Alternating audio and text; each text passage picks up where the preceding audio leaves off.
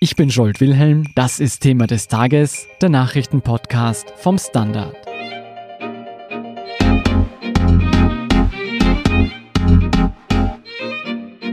Ein Vorstand einer Wiener Burschenschaft soll seine eigene Schwester als Kind mehrfach missbraucht haben.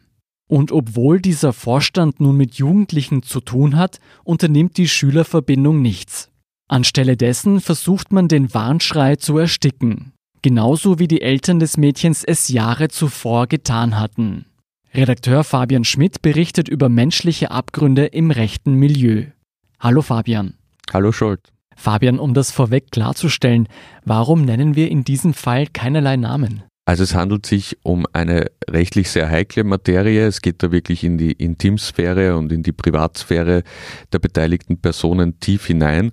Und deswegen müssen wir schauen, dass keine identifizierende Berichterstattung möglich ist. Und deswegen verzichten wir in diesem Fall auf die Namen der Betroffenen und auch auf den Namen der betroffenen Burschenschaft. Wie bist du denn auf den Fall gestoßen? Diese junge Frau, um die es geht, hat sich bei den Grünen gemeldet und in weiterer Folge auch bei uns, weil sie den Fall eben einerseits öffentlich machen wollte und andererseits, weil sie auch gewisse Vorschläge hat, was man gesetzlich tun kann, um Betroffene besser zu schützen. Also dazu werden wir auch später noch kommen.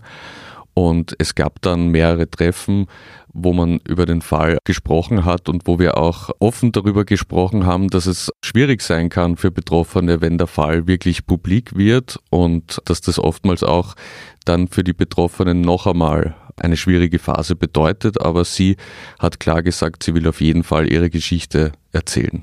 Okay, wie lauten jetzt im Detail die Vorwürfe gegen diesen Vorstand der besagten Burschenschaft? Also die Schwester behauptet, dass sie im Alter von sieben Jahren, da war der Bruder 14 Jahre alt, von ihm mehrfach missbraucht worden ist. Er soll sie gezwungen haben, sich nackt auszuziehen. Es gab Zungenküsse, wo sie das Gefühl hatte zu ersticken. Es wurde versucht, Oralverkehr und vaginalen Verkehr zu ermöglichen. Beides hat sie erfolgreich abgewehrt. Und sie erzählt auch, dass ihr Bruder ihr einerseits danach gedroht hat, also gesagt hat, das darf sie auf keinen Fall irgendjemanden erzählen und auch, dass er die Zimmertür abgesperrt hat und geschaut hat, dass sie ungestört waren. Also das deutet darauf hin, dass ihm ganz genau klar war, dass das, was da passiert, nicht erlaubt ist und etwas ganz Schreckliches eigentlich ist. Und trotz dieser Drohungen hatte sich dann einer Schulfreundin anvertraut und auch einem anderen Schulfreund, also anderen sieben- oder achtjährigen. Und diese Schulfreundin ist dann glücklicherweise zu ihrer Mutter gegangen und die dann zur Klassenlehrerin und so ist der ganze Fall ins Rollen gekommen. Das war ja um 2004 herum. Letztlich wurde, glaube ich, auch die Polizei eingeschaltet. Was ist dann geschehen? Genau, es gab da dann umfassende Zeugenbefragungen. Die Lehrerin wurde befragt, die Direktorin der Volksschule. Es gab auch mit den Sozialbehörden Kontakt. Schlussendlich hat die Polizei festgestellt, dass die Angaben des damals siebenjährigen Mädchens durchaus glaubwürdig sind.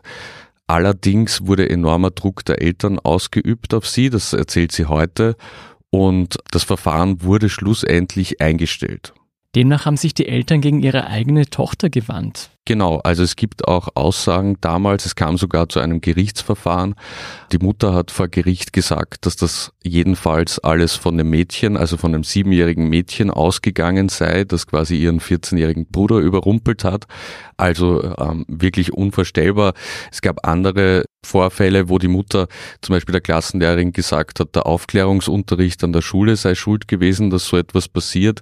Und die Klassenlehrerin behauptete damals auch, dass die Mutter gesagt hat, es sei ohnehin besser, wenn es in der eigenen Familie passiert und nicht mit Fremden. Also das ist eine wahnsinnige psychische Belastung für das damals siebenjährige Opfer gewesen, das dann dazu geführt hat, alles, dass sie vor Gericht nicht aussagen kann. Ich kann mir vorstellen, das muss eine wahnsinnige Belastung gewesen sein, all die Jahre damit zu leben. Wieso hat sie sich jetzt 15 Jahre später dazu entschieden, den Fall neuerlich ans Tageslicht zu bringen?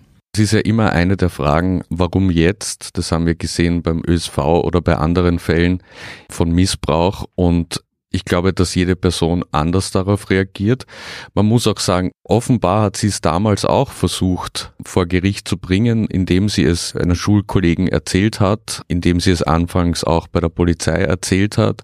Sie sagt, sie hat es mit 15 Jahren noch einmal probiert aufzurollen, was gescheitert ist und sie ist jetzt in ihren jungen 20ern, ist in einer gefestigten Beziehung mit einem sehr unterstützenden Partner und hat so quasi das nötige Fundament, um diesen Kampf noch einmal aufzunehmen.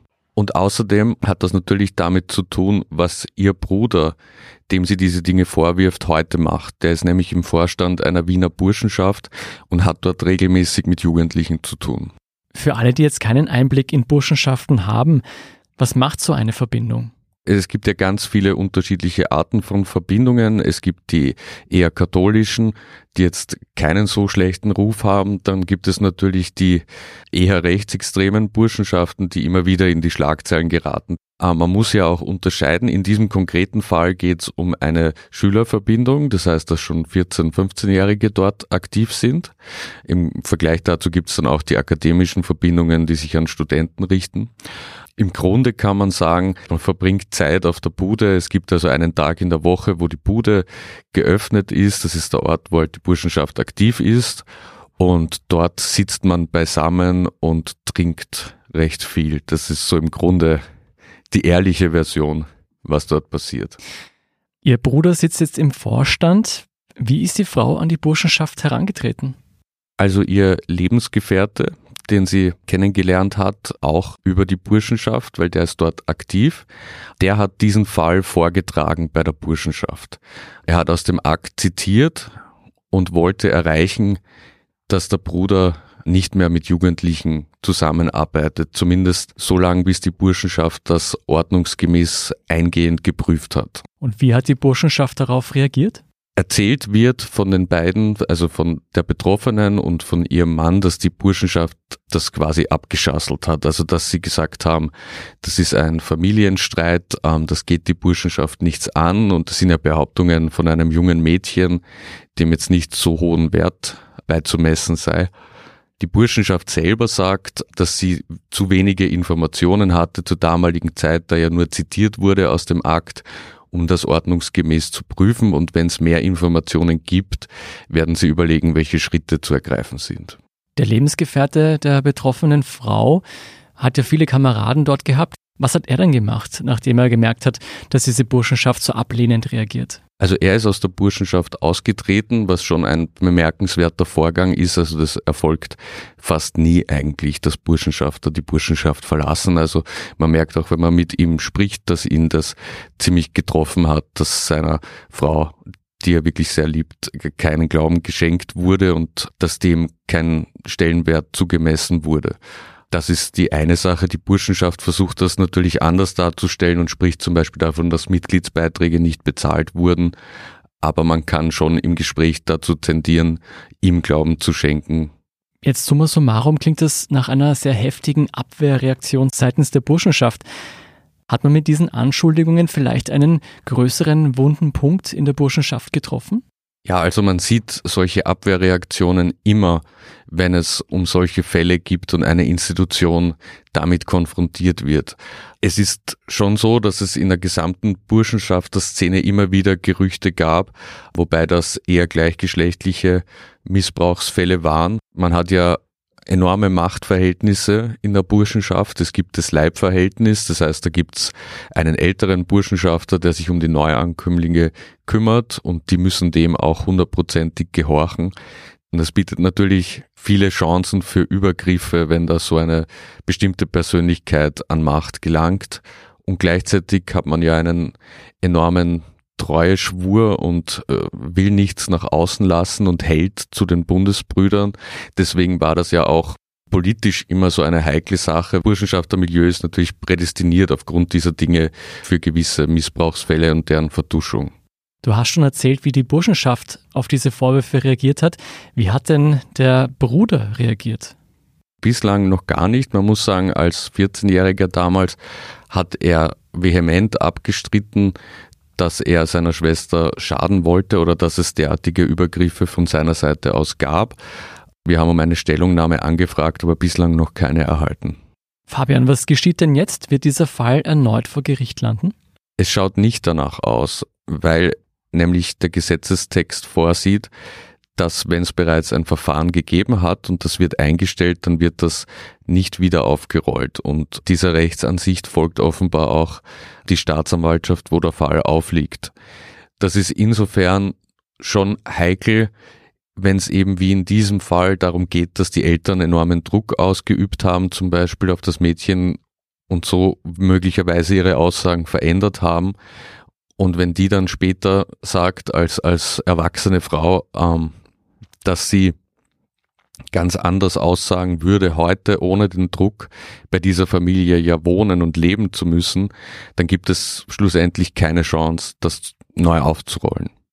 Was will die betroffene Frau jetzt eigentlich damit erreichen, diesen Fall nochmal an die Öffentlichkeit zu bringen? Da muss man von mehreren Dingen sprechen. Also im Kleinen glaube ich natürlich den konkreten Fall bei der Burschenschaft dafür zu sorgen, dass keine Jugendlichen in Gefahr geraten, weil sie mit ihrem leiblichen Bruder zu tun haben. Und im Großen das eben angesprochene Unrecht, das sie empfindet, vielleicht gesetzlich verändern zu können. Denn es ist ja tatsächlich schwer zu begreifen, dass Missbrauchsopfern keine neue Chance zugestanden wird, als Erwachsene das Verfahren neu aufzurollen, wenn es bereits eins gab. Es ist nämlich so, wenn jemand als Unmündiger missbraucht wird, dann schläft die Verjährung ein quasi. Das heißt, erst ab dem Moment, wo der volljährig ist, beginnt die Verjährung herunterzulaufen. Aber eben, wenn es ein Verfahren gab und wenn man da als Kind vielleicht falsch reagiert hat für sich, dann gibt es keine Chance mehr und das will sie ändern. Wir werden den Fall auf jeden Fall weiter verfolgen. Mehr dazu lesen Sie auf der standard.at slash Innenpolitik. Vielen Dank, Fabian Schmidt, für deine Recherche. Danke, Schuld. Wir sind gleich zurück.